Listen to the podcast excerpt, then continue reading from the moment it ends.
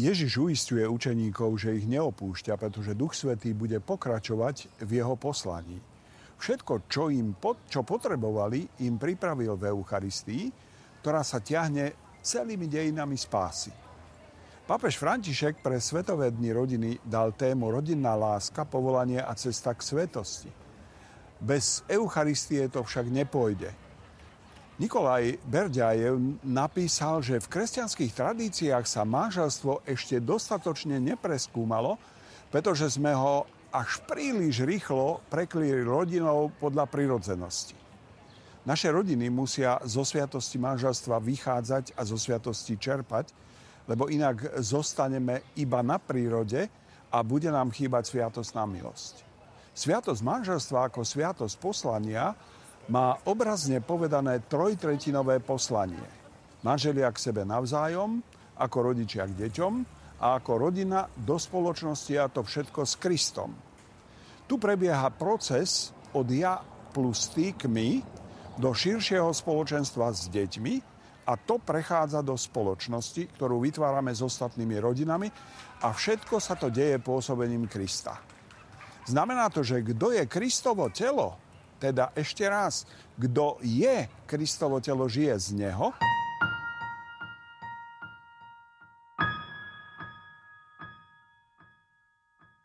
Teda kvôli nemu, na základe života, ktorý z neho pochádza a žije pre neho, teda pre jeho slávu, jeho lásku, jeho kráľovstvo. Ako Ježiš žije z Otca a pre Otca, tak tým, že sa živíme jeho telom a krvou, žijeme z Ježiša a pre Ježiša. Viete, čo počul svätý Augustín v tejto súvislosti od Ježiša? Nebudem to ja, kto sa stane podobný tebe, ale ty, ktorý ma príjmeš, sa staneš podobný mne. Svetý Lev Veľký k tomu napísal, naša účasť na Kristovom tele a krvi vedie k tomu, aby sme sa stali tým, čo jeme.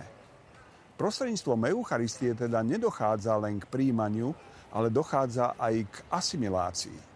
Príjmanie nie je len spojením dvoch tiel, dvoch myslí, dvoch vôlí, ale je to asimilácia do jedného tela, mysle a vôle Krista.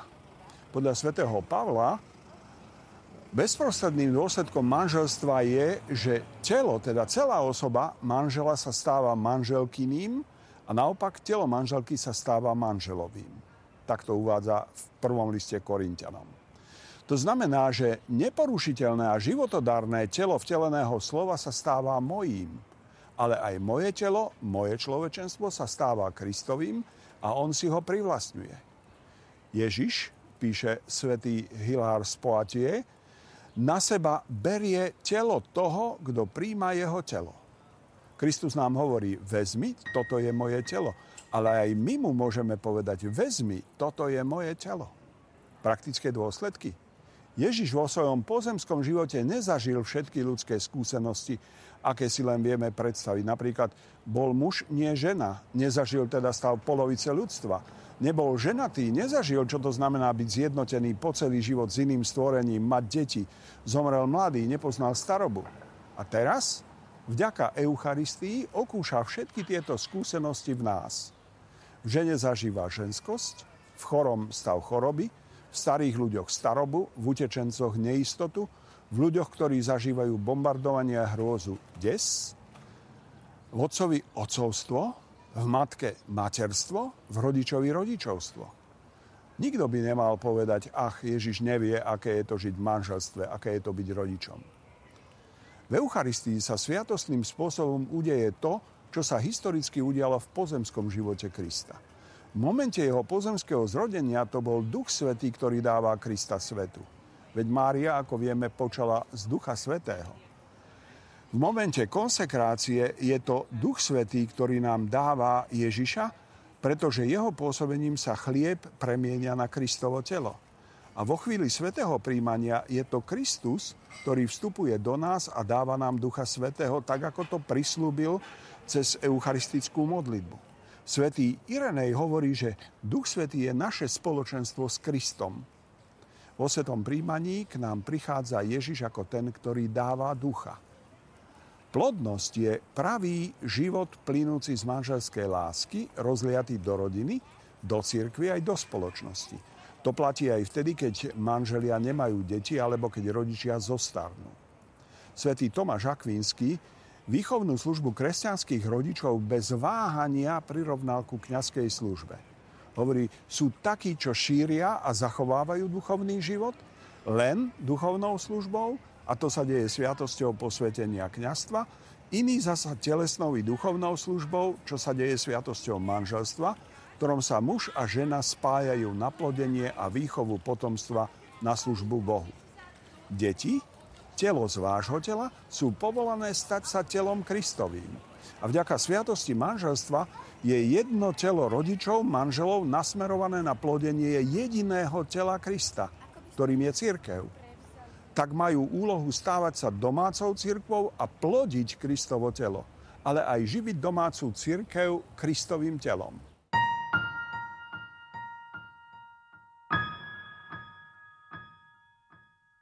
A to je úžasné.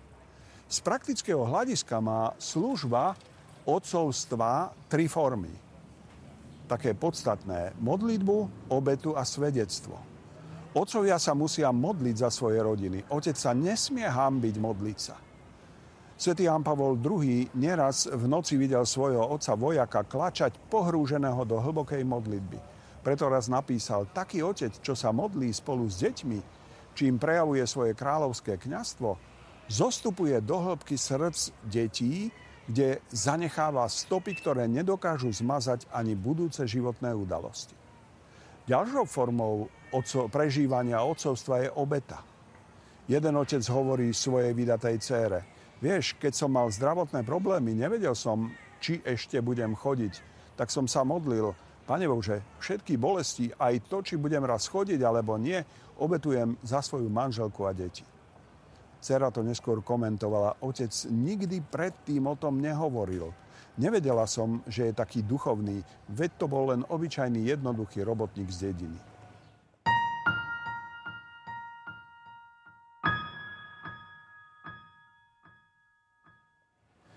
Nakoniec je tu otcovo svedectvo. Svedectvo, ako svoju vieru žije v každodennosti. Matka tiež zobrazuje a sprítomňuje tvár Boha.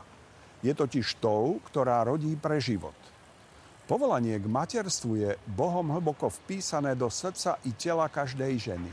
Vanda Pultavská, lekárka a matka štyroch dcer, odpovedala mladej novinárke na otázku o kariére žien. Opýtala by som sa ich, či existuje väčšia kariéra v živote ženy, ako dať život novej ľudskej bytosti.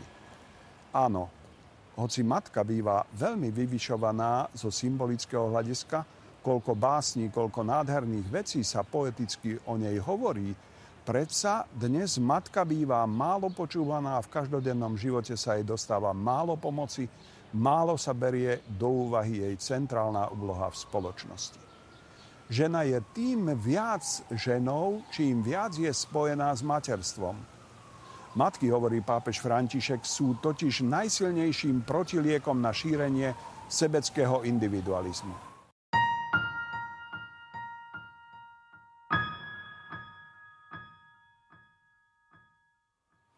Vo svojej ťažkej chorobe Pascal na sklonku života už nevedel udržať nič z toho, čo zjedol a preto mu neumožnili prijať viatikum pokrm na cestu, o ktoré tak naliehavo žiadal. A tak povedal, ak mi nemôžete dať Eucharistiu, pustite aspoň chudobného do mojej izby. Ak nemôžem mať kontakt s hlavou, chcem sa dotknúť aspoň jeho tela. Tento chudobný je aj v manželoch, ktorí sa trápia a trpia. Dovolme im priblížiť sa k nám a my sa priblížme k ním. Aby sme toto mohli urobiť, potrebujeme sa nechať premeniť Božím duchom pri Eucharistii zo snúbencov na manželov, na sviatostných manželov a zároveň putovať k deťom aj von do sveta, nie ako uzavretý vo fotoalbume alebo odložený v mrazničke, ale ako živý a pôsobiaci v poslaní, ktoré sme dostali.